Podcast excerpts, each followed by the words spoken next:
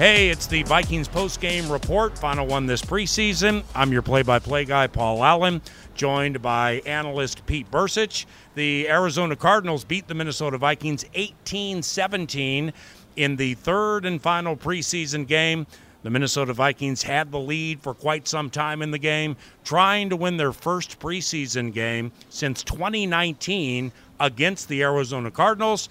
They couldn't close on it, and uh, from a regular season standpoint, not really that there's much that you can uh, parlay or transfer or segue from the preseason and a game like this to the regular season, but kicker Greg Joseph, who uh, had a fantastic preseason, making all of his kicks until a 54 yard try to the east side of US Bank Stadium that would have given the Vikings the lead and probably the victory. He missed it wide right. I mean, where do, where where do you go from there? You know. Good question, Paul. And I think um, it, the, the, roster is going to change so much, and it's going to be so great to see Dean Lowry and, and guys like you know Danielle Hunter and Davenport and those guys on defense to get out there and see what they can do. So the process, uh, you're still two weeks away from the opener, right? But the the, the unfortunately for a lot of these guys, the roster is going to be cut down here pretty soon and the scramble goes to who ends up where. And all these NFL teams are going to be looking to fill out the roster with the best possible amount of depth they can find. Uh, and for the Vikings, I don't, I don't think there were too many surprises or, or too many things that happened this preseason that took us by surprise. And you know, I think we're ready to go. Now, those are the thoughts of Pete Bercich and uh, yours truly. Let's get the thoughts of Kevin O'Connell, head coach of the Minnesota Vikings. Uh, here is KOC with his post-game presser.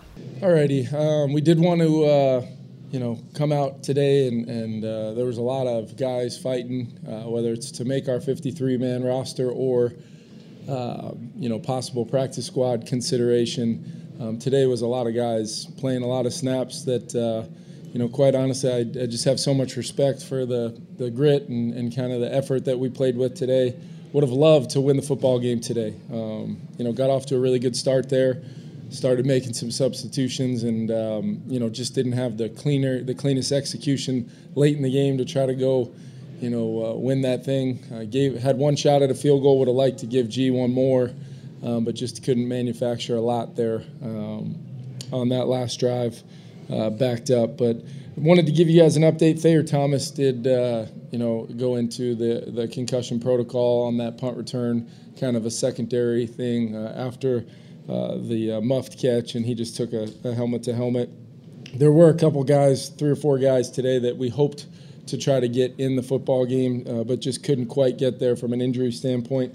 That would be Jawan Williams, uh, Esezi, uh, Najee, and Bo Plan uh, were the four guys that really were right up against it, and then uh, you know just wanted to be smart with them, um, knowing that uh, you know as much as we would love to see them out there, uh, wanted to make sure that we were taking care of those guys from a health standpoint, not asking them to do too much, uh, being uh, you know banged up like they were, but all of them tried like crazy to make it, and you know now we've transitioned to really the toughest part of this job is the next 72 hours or so for, for me, just not only from personal experience of being on the other end of those conversations, uh, but just the way training camp's gone from the work against each other to the joint practices. Um, you know, a lot of guys have really laid it on the line and, and done everything that they could to become Minnesota Vikings, but uh, we've got a very competitive roster. Um, feel really good about our depth, and, and a lot of young guys have really shown well in different areas that uh, will give us a lot to think about. So um, we'll start that process here, um, you know, tomorrow with the coaching staff and personnel, and then uh, as we roll through early part of the week, getting down to the 53-man roster and trying to get our 16-man practice squad set. What did you you learn about Jaren Hall? Yeah, I, the uh, the plan was to you know try to uh, get Jordan at least some series at the end there. But I just thought there was situationally such good work there that he can get. Um, but across the board, I thought came out started really sharp uh, with that first group and that first drive.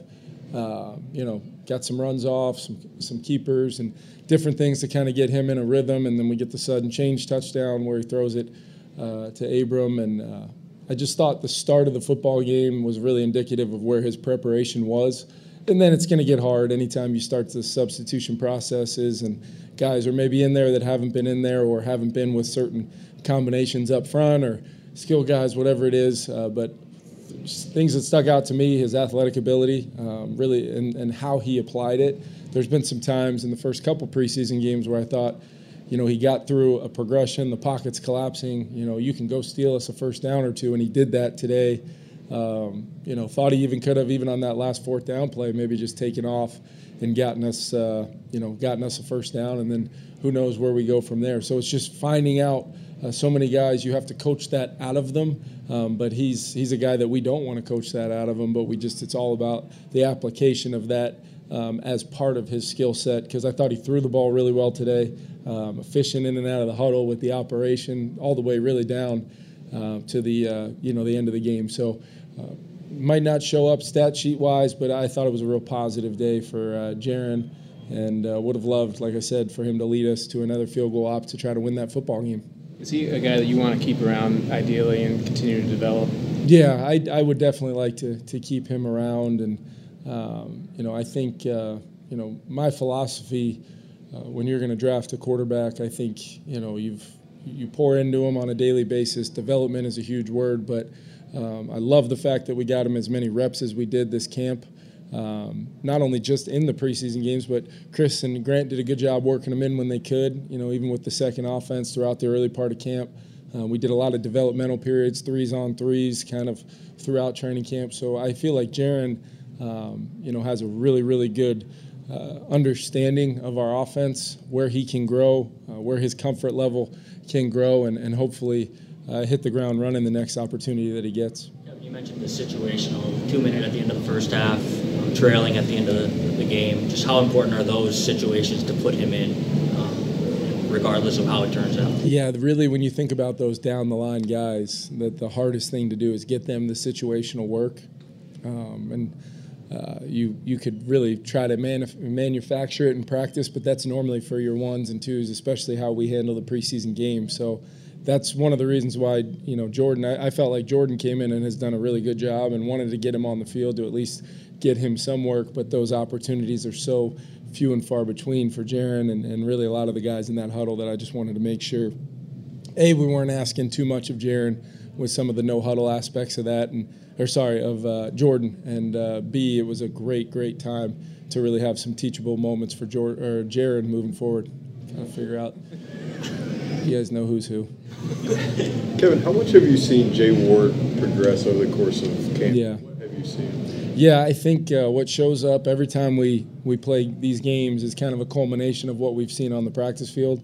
Uh, I think we've got one of the better safety rooms in the National Football League. So, uh, you know, and that's, you know, our starters. That's, you know, these guys that have really made up uh, the versatility for Flo to be able to play three, four safeties in a grouping. Um, and you know we've got Lou, we've got Metellus to go along with Bynum and, and Harry, and now you know Theo Jackson and, and, and Jay Ward. Probably if you were uh, ranking uh, training camps that guys have had, those two guys would be, uh, you know, on the top tier of, of some of those rankings just because of the production.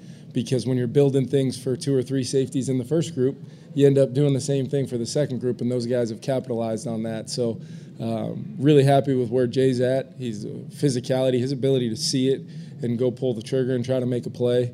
Um, shoot, he, he almost came out of the post to pick a ball off. If it wouldn't have been high, he probably would have taken that one back the other way. And uh, he's been making plays like that, showing instincts. Um, and then the the, be- the best just been some of the physicality that we've seen um, from him, not only on defense but on team. So really happy with that whole safety group. And um, shoot, we've got six of them, and, and, and we're going to have some really really hard conversations that may or may or may not involve keeping all six of them because of uh, that's how strong we think that room is.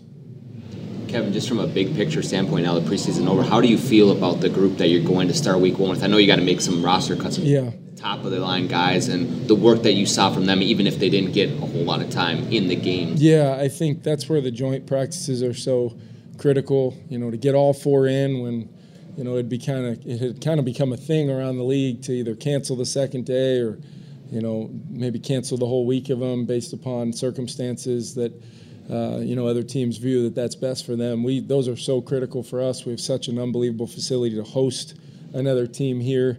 Um, I feel like that the first groups on both sides, offense and defense, um, they could not be more prepared based upon our philosophy of getting guys ready. Um, we got a little help from that 97 degrees last Wednesday just to truly, you know, force some of our, our guys to dig deep and work through that. It was a it was a grind of a day. It was probably the most reps they've had all training camp, and it happened to be the hottest day of training camp. So uh, secretly, uh, you know, I was I was enjoying that quite a bit. And then we came back and had one of our better days overall on Thursday in the joint work, um, which I thought was really big for our team. And both weeks, I felt like um, different challenges, uh, different types of groups on the other side, but I felt our team grow. Uh, you know, whether it was that Friday walkthrough after the joint practices, and you can just feel it in the huddle when you call the team up and talk to them, and then talking to a lot of our veteran guys, they feel very happy uh, about where they're at, and they know exactly kind of what it looks like here the next 15 days or so before we're right back here, uh, you know, trying to win our home opener. Kevin, what are your thoughts on, uh, you know, like Sheldon, Ross, those backup defensive? Yeah. You know, your decisions you have to make there. Yeah, it's going to be tough because, um, you know, if we carry some extra numbers at some different spots, uh, we can be really versatile with our front and, and, and our back end to play more guys in certain in certain positions, different groupings. So uh, we're going to have to be, you know, razor sharp in our evals of, of where those guys are and what they've done. Thought every single, you know, those two names, Sheldon and, and Ross, both kind of showed up today at different points, run game, pass game. Um, you know, the outside backer discussion is going to be very, very uh, interesting just because of just the, you know, our guys, our personnel department did a great job of bringing in Luiji last year. We drafted Esezi, uh, who I would have loved to see get a chance to play today and then you've got Andre, you've got Benton. Uh, so you're legitimate guys that we want to try to find a way to uh, still keep coaching and, and still watch them ascend and grow and develop. So we've got some real, real tough decisions, you know, really on that front defensively. Uh, but the versatility of our scheme um, allows us to maybe uh, try to keep the best possible 53 guys we can and 16 guys on the practice squad that may get called up week in and week out. And uh, that's one of the things you like about that versatile scheme is you can really fit it to your best 53. Last few questions. Hey, Kevin, how about Jake Gervase just coming in? Yeah. playing every snap? Yeah, he's uh, you know when we were in a pinch there and and, and knew knew more than likely uh, we didn't want to you know Lewis um, is working his way back. I, I, expect Lewis to be in a, in a good spot here moving forward. But uh, you know, you get within 48 hours of the game, and you've had a month uh, month long training camp, and you're still adding somebody that's going to play darn near the whole game. There's a select few, and Jake is definitely one of those guys. Having experience with him um, from the past in LA, um, came out and just, I mean, really learned every single call. Didn't get a full, speed, you know, a ton of full speed work in Thursday's practice and then he's out there playing a whole game. So um, give him a ton of credit, but that's who Jake Gervase is, and um, glad he was willing to come be a part of it. And I know he had a blast um, out there today. Kevin, was it hard to keep Brian Flores defense, like for him to be vanilla all preseason? Yeah. I mean, all in these games. Yeah, you know what, Alec? It, it's one of those things where I find myself calling for things, um, you know, now and and uh, the response even today was, "Are you sure you want to show that?" and you know, I did want to win the football game today, so there was maybe a little bit more uh, in there on some of those situational downs. But uh, as everybody knows, to every single one of those calls, there's an equal and and uh, an equal uh, counterpunch to those calls. So I don't really mind showing some things. Um, I do think our opponents probably have some things to left to their imagination, which is which is a good thing. Um, but uh, I, it's one of those things where it's probably he's more patient than I am uh, knowing certain situations in the game. And, um, you know, Wes was calling it today, and, and so that allowed me to float around the headsets. I'm, I'm, I'm sure everybody's probably ready for me to get back to calling plays, so I stay out of everybody's business. So did, did Wes call the entire game? He did. And then defensively? Uh, I believe it was Daronte, uh, Jones, and uh, Mike Siravo. Okay. Yeah. Thanks, everyone. Yeah, thank you, guys. KOC. Uh, we are into the regular season mode now. Vikings and Buccaneers, September 10th, noon kickoff, U.S. Bank Stadium. Uh, but uh, back to the 18-17 loss to Arizona. Uh, it was abundantly clear to me slash us early in the game, uh, with with the play calling offensively and defensively to a certain extent, the Vikings dialed up some moments in this game we had not seen all preseason, like bootlegs for Jaren Hall. He looked really good. They just hadn't gone to booting that much with uh, with Mullens uh, and or Hall. And how would you describe the blitz yeah. by Jay Ward?